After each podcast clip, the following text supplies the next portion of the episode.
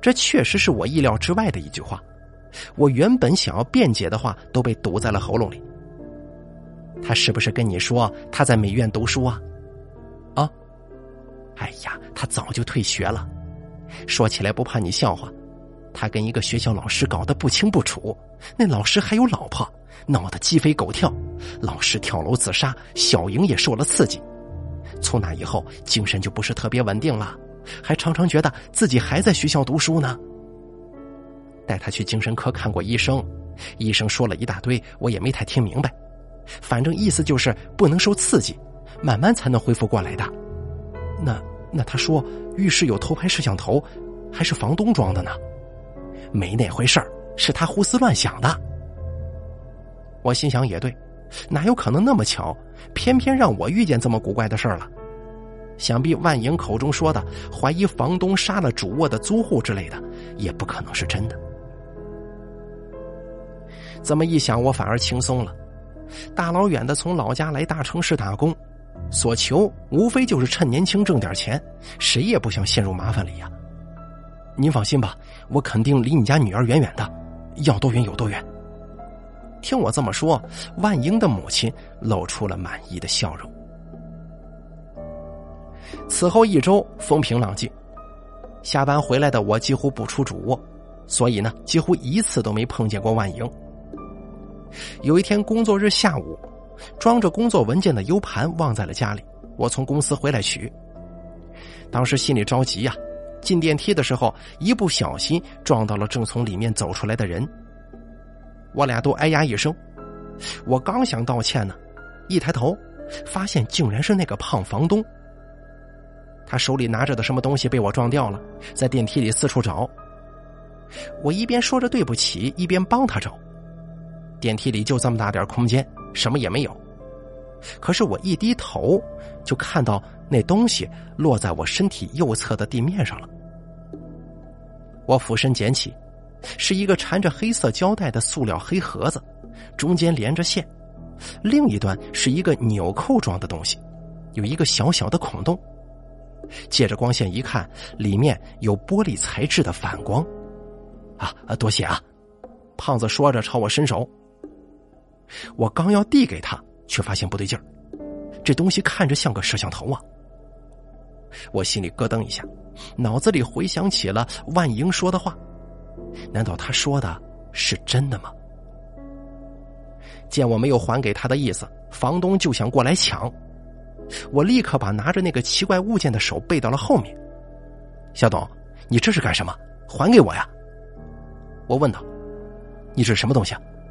你你给我，我不给，除非你告诉我，你管不着，你还想不想在这住了？你不说，那咱俩就去派出所走一趟。我看他神经紧张，心里笃定他肯定有猫腻儿。这会儿功夫，我俩已经从楼道跑到了楼外面，我时刻注意他跟我之间的距离，防备他冲上来抢。房东的胖脸上表情变幻，左看看右看看，低声说。小董啊，我劝你最好别多管闲事什么叫多管闲事你装监控偷拍还有理了？房东脸色一变，哎，你可别乱说呀！那你告诉我这是什么？我搂着手中的东西质问他。胖房东哑口无言，小眼珠在眼眶里滴溜溜的转。我真不是为了偷拍，那是为了什么？我怀疑客厅那女的。杀了你房间的前一个租户，他说着打开手机，向我展示了一幅照片。照片中是个年轻男子，长脸短发，颧骨高耸，面相清奇，就是他，他姓卢。你说什么？曲白河那具无头男尸，你听说过吧？他靠近我一步，压低嗓子说：“我猜他就是小卢。”我当场呆住了。这什么情况啊？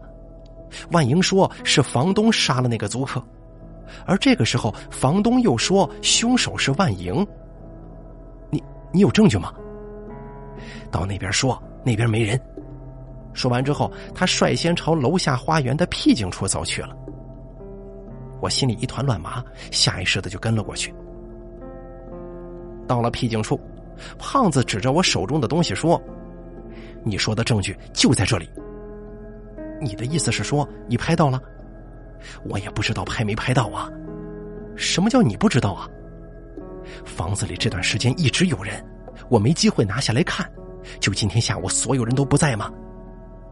你装这个不是要偷窥人家女孩子洗澡吧？我当然不是了，我可不是那种人。再说了，这监控其实也不是我装的。你还狡辩呢？不是你是谁啊？真不是我，是之前的住户装的。去年下半年屋子里出了内贼，其实也不是什么大事儿，就是冰箱里的食物总是丢。左边次卧是对夫妻，妻子怀疑右边次卧的女孩偷拿他们的食物，而女孩拒不承认，两个女人差点打起来，我还过来调解呢。后来呢，左边次卧气不过，命令她老公弄了一个监控器，偷偷的装在冰箱附近。事先通知了我，我也同意了。最后确实拍到右边次卧女孩偷拿东西吃，女孩理亏呀，没多久就搬走了。年底的时候，那对夫妻也搬走了。女人的老公跟我关系不错，我俩喝过几次酒。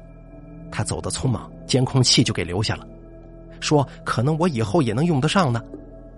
我就说给他这个监控器的钱呢，可他不要，说是网上淘的旧货，不值钱。我冷冷的看着他说：“哼，真是难为你了，这么短的时间能编出这么大一套。你不信我也没办法呀。你先还给我，去我家，咱俩一起看里面都拍了什么，行不行？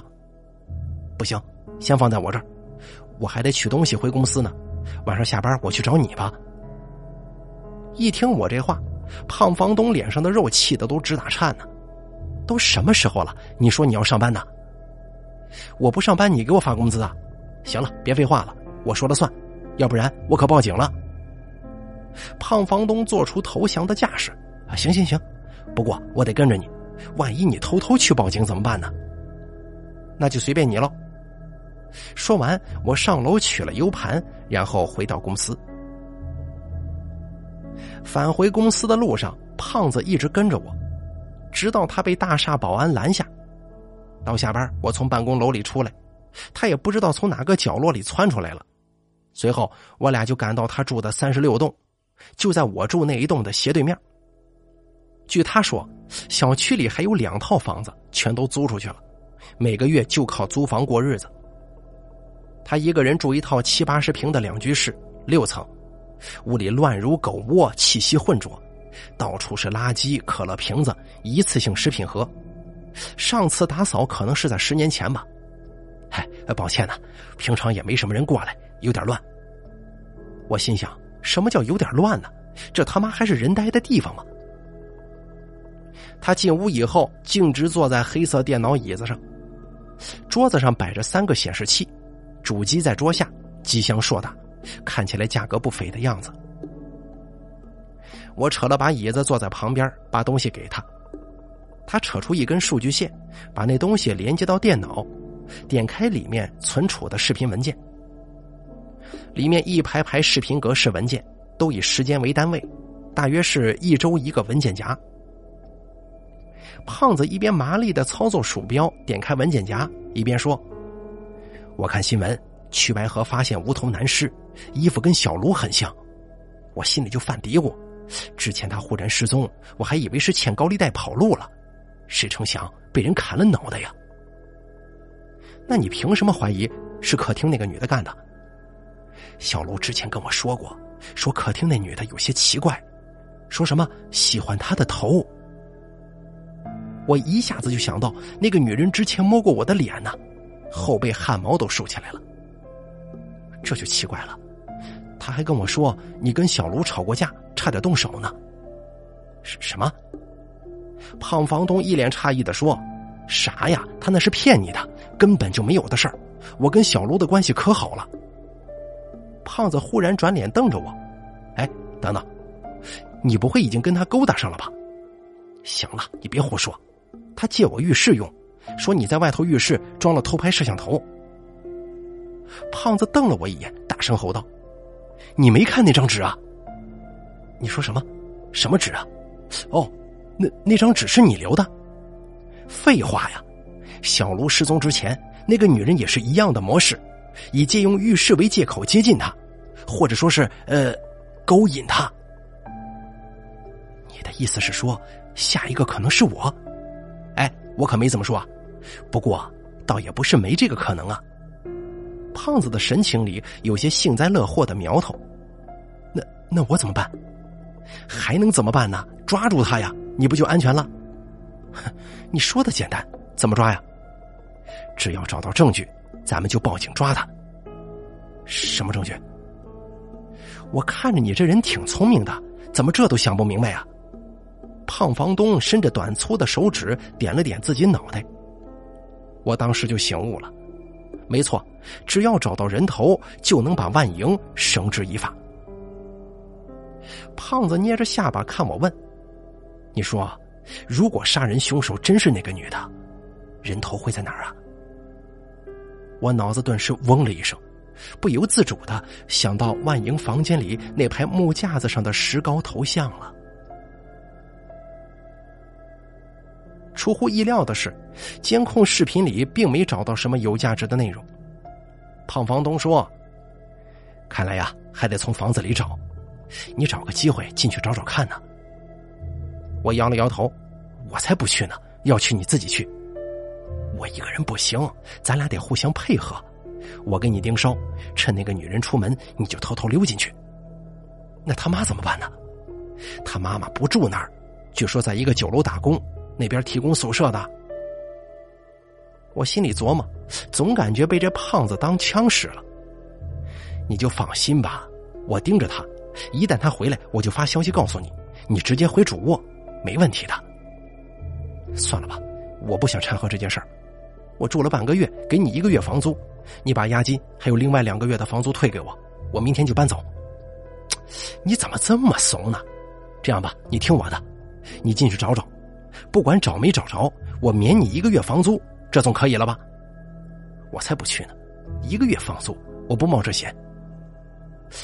两个月，实在不行三个月总可以了吧？一个月房租三千五，三个月可就是一万多呀！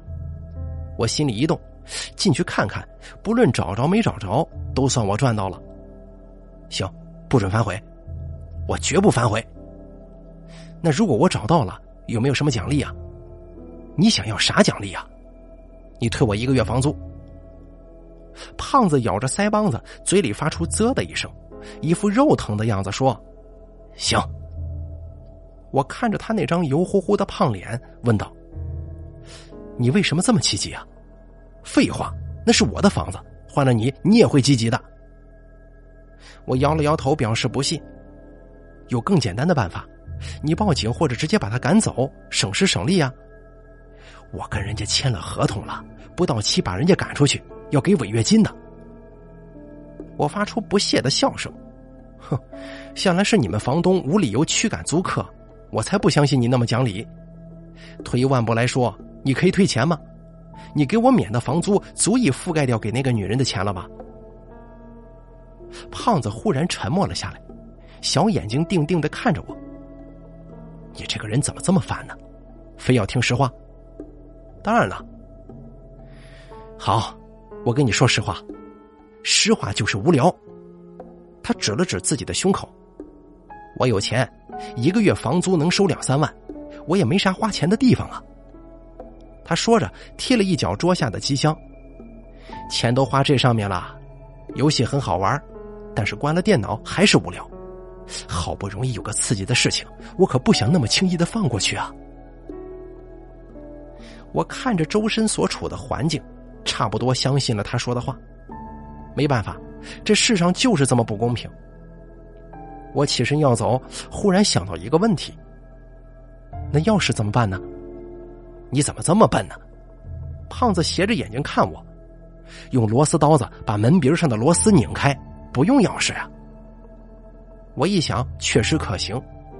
随后，我揣着房东给我的螺丝刀，回到了三十三号楼。乘电梯上楼，悄悄开门，发现客厅隔断间的门关着，蹑手蹑脚走到卧室门前，开门进去。我舒了口气，心里却感觉很怪异。回自己租的房子怎么跟做贼一样呢？我换了衣服，刚想去刷牙，房门忽然被敲响了，一颗心猛地悬了起来。不会是那个女的吧？我把门打开一条缝，门外正是万莹。她穿着印着很多樱桃图案的上下件睡衣，眼睛透过门缝阴森森的盯着我。你你有事啊？我问道，用脚在里侧顶住门，防备他突然推门进来。但是他似乎没有想进来的意思。他忽然说：“我妈是不是跟你说，我有神经病啊？”我吃了一惊，心想他怎么会知道？他是不是还让你离我远点啊？他那副秀美的脸上浮现出了诡异的表情，说不上是哭还是笑。其实有神经病的是他。他说：“所有男人都不是好东西，都想睡我、伤害我，因此，他把想要接近我的男人都赶跑了。我劝你赶紧搬走吧，他已经盯上你了。”说完，不等我有什么反应，转身回了他自己的屋子。我感觉到心脏在胸腔里扑通扑通的跳，真他妈太诡异了！这对母女似乎都不是特别正常，好在只有其中一个住在这里。第二天是周六，胖房东说，每到周六下午，万莹总会出去一趟，晚上六七点左右才回来。下午两点多钟，我听到门响，猜测万莹离开了。果不其然，几分钟后，手机收到了房东的消息，他发消息说：“行动吧。”我揣着螺丝刀出了主卧，走到门旁去拧固定在胶合板墙壁上的门锁的螺丝。所幸的是，螺丝不是特别长，但四个螺丝一一拧下来，我仍然出了一脑门子汗。最后一颗螺丝落下的时候，挂着锁头的另一边立即耷拉下来了。我轻轻的推开门，进入室内，直奔那一排石膏头像。一共有三层，上上下下都摆满了头像。我盯着那些头像，心里思索。如果真的有人头在里面的话，肯定在重量上会有所差别。一个一个拿起掂量，都挺沉的，也不知道石膏里面是不是有什么其他填充物。感觉光石膏本身应该没这么重吧？这就难办了，总不能把所有的都砸开看一看吧？万一搞错了，那可没法收场啊！正犯愁呢，脑子里忽然灵光一闪。我想起胖房东给我看过那个姓卢的小伙子的照片，他颧骨高耸，面部特点十分鲜明。我退后一步，在一排排的男性面孔当中寻找相似的。当目光扫到最上面一排倒数第三个头像的时候，终于找到了。不能说跟那张照片一模一样吧，但起码有百分之六七十的相似度。我拿起来，用手掂量，再放下，再拿起其他的，从重量上并没有感觉到差别，但其实一个人头有多重，我也没概念呢。我发信息给胖房东，找到了，但是不确定里面有没有东西。发完信息，我把手机揣回裤兜，正要离开呢，一转身，万英的妈妈不知什么时候出现在了我的身后。两只画了眼影的眼睛，直勾勾的盯着我看，我吓得差点背过气呀！手里拿的石膏头像一下子落在了地砖上，哗啦一声碎了，石膏碎片溅得到处都是。我下意识的低头去看，头像四分五裂，里面什么都没有。你找什么呢？哦，没没什么。你啥时候学会溜门撬锁了？女人的语气当中带着嘲讽：“没有，我看门没锁，就进来看看。您不知道，我对雕塑什么的也挺有兴趣的。”啊，是这样啊。女人用穿着高跟鞋的脚踢了一下地上的碎片，收拾一下吧，你弄碎的。是，我这就拿笤帚去。我赶紧往出走，才迈出去两步，后脑勺响起一阵风声，接着后脑剧痛。我哎呀一声，天旋地转，摔倒在地。失去意识之前，看到那个女人手里拎着一根擀面杖，怒眼圆睁的望着我。等我再次醒来，后脑剧痛，两手两脚都被绳子紧紧的绑住了。我拼命挣扎，却毫无效果。说说，你都知道了什么？女人蹲下身来俯视我，脸上肌肉松弛，看起来格外恐怖。啊，我我什么也不知道啊！不知道你就进来乱翻呐？门鼻儿是你卸的吧？他拿着螺丝刀在我眼前晃荡。我吓得大气都不敢喘。你进来找什么？什什么也没找。不说实话是吧？他涂着厚粉的白脸肌肉滚动。不说实话，我就把它扎进你的眼睛里。他说着，把螺丝刀尖端对准我的右眼。你说不说？我吓得都快尿出来了。我我说我说，我进来找人头的。谁指使你的？房东。那个黑胖子，是是他。那他呢？正在跟着你女儿。他脸色一变，扔掉螺丝刀，不知道从何处翻出来一根土色的绳子。你你要干什么？我惊恐大叫。干什么？当然是弄死你了，再去除掉那个黑胖子。没有人能夺走我的莹莹。他一边说，一边把绳子套在我的脖子上。我大喊救命。但绳子迅速的在我脖子上勒紧了，声音戛然而止。眼前发黑，金星乱冒。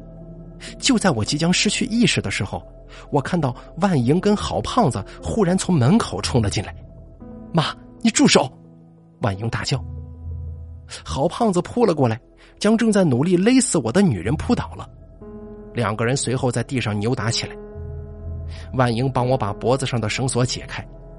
我剧烈咳嗽，大口呼吸，解手上绳索的时候，那边胖子已经在打斗当中落了下风，被女人压在身下了。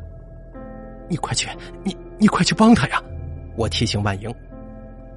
可是我说完就后悔了，也是病急乱投医。那边的人是万莹的亲人，他怎么可能去帮胖子呀？可是我却万万没想到，万莹听了我的话，还真的跑过去了。我见他从木头架子上抄起一个石膏头像，砰的一声砸在女人头上了。女人闷哼一声，侧身扑倒在地上。胖子翻身爬起来，跟我一样大口喘粗气。这个时候，我已经解开脚上的绳子了，并且把手中的绳子扔向了胖子：“快给他捆上！”胖子接过去，用绳子把那疯女人捆得结结实实的。陈万莹查看他妈妈后脑上的伤口，我问胖子是怎么回事。我跟着他，被他发现，没办法就直说了。他说你可能有危险，然后就拉着我赶紧往回跑了。我看向万莹，只见他脸色木然，没有一点震惊。看来他对他妈妈的疯狂举动，并不感到意外。我问万莹：“你妈，咱们要怎么办呢？”婉莹说：“其实，他是我爸爸。”好胖子报了警，警察把还处于昏迷状态的万莹爸爸给带走了。我们三个也一同去公安局录了口供，一直到后半夜才被放出来。后来我听好胖子说，警方在万莹爸爸打工的饭店冷冻柜里找到了两颗冻成一坨的人头，放在一堆冷冻的鱼虾下面。万英爸爸对自己杀人的罪行供认不讳，原因是觉得那些人都想伤害自己女儿。原来呀，万英妈妈早年去世，是万英爸爸独自抚养她长大的。他爸爸长得虎背熊腰，但其实内心呢是个异装痞，性格也有一些女性化，在老家那边颇受歧视。万英考上美术学院之后，他爸爸就跟着他来到这里陪读。说是陪读，其实就是来这边生活，靠做一些零工为生，并常年女扮男装，以万莹妈妈自称。父亲虽然装扮怪异，但是对万莹却十分宠爱。或许因为异装的缘故吧，万莹父亲很多想法都比较女性化，因此父女俩竟然相处的十分和睦。偶尔出门也像母女俩一样牵着手，有说有笑的。但是自从美院里的那位老师玩弄了万莹之后，万莹的父亲忽然就变了，变得对万莹极为严厉。万莹说，那位老师坠亡当夜，他父亲曾经去找过他，回来的时候情绪激动，甚至破例喝了一杯白酒。虽然他没问，但他极度怀疑男老师并非坠楼身亡，而是被他爸爸给推下去的。不知道是不是性别错乱导致的，万莹说，他爸爸这两年性格变得越发偏执了，而且对男人极端仇视。住在主卧的小卢看着挺正派的，但后来不知道怎么了，开始对他动手动脚。他跟爸爸说了以后，隔天那个人就不见了。他问爸爸：“是不是赶走了那个人呢？”爸爸说：“不知道，可能是搬走了。”但万英知道，那个人不是搬走了，因为他屋子里的东西都还在，搬走也没这么仓促的。至于半年前发现的那具无头尸体，万莹并不知晓。不过在玉兴苑那边住的时候，有一个老变态跟踪他，后来呢，就没再出现过了。案发以后，我再也没看见过万莹。过了几天，客厅空了，郝胖子说万莹搬走了。后来有一天，我下班回家，发现客厅里正在拆隔断，郝胖子也在，他指挥几个工人收拾乱七八糟的东西。我问他怎么了，他说上边不让弄隔间了。我当然开心了，一下子多了一个面积很大的公共空间嘛。他跟着我进主卧，挠着鼻子说：“呃，那什么，之前说的那个免一季度租金的事儿，咱们再商量一下呗。”我指着脖子上还没痊愈的勒痕，朝他喊道：“哎，这事没得商量啊！我差点死了，你知道不？”好胖子哈哈一笑：“嘿，我跟你开玩笑呢，咱俩呢也算是患难与共了，房租什么的都好说，这还差不多。”哎，你晚上有事没有啊？咱俩出去喝点行。正好客厅那边也弄完了，胖子把那些人打发走，下楼用那个电动车载着我到小区门口的烧烤摊喝酒。他吃着吃着，忽然问我：“你觉不觉得这事儿有点太简单了？”我愣了一下，没有明白他的意思，就反问他：“什么太简单了？”他说。那个无头尸案就这么容易被咱俩给破了？我灌下一杯啤酒说：“这也不能说是简单吧，阴差阳错了，正巧被咱俩给碰上了呗。”嘿，也是，咱俩运气好啊！胖子举起酒杯跟我撞了一下。喝完酒回到住处已经是半夜了，我简单洗漱了一下就上床睡了觉，睡到凌晨时分。我忽然感觉有人在摸我的脸，我机灵一下醒来，然后就发现自己四肢都被捆着，一动都动不了了。我想叫，可是，一张嘴，嘴里就被人塞进去一团抹布，并且塞得很深，死死的把我舌头给压住了。屋内光线昏暗，我瞪大眼睛看着面前站着的人，很快就认了出来，是婉莹。我问他想要干什么，但是嘴里只能发出呜呜的声音。婉莹则是忽然蹲了下来，伸手温柔的摸着我的脸。哥，我一直忘不了你这颗头，做成倒模肯定是一个很棒的石膏像吧。说完之后，他咯咯的笑了，我听得浑身发冷。原来杀人的是万莹，他那个异装痞父亲只是为他掩盖罪证。但是这个时候已经什么都晚了，万莹已经掏出了一把刀子。好了，住在客厅的女人给大家演播完了，感谢您的收听。本故事作者韩知了由大凯为您播讲。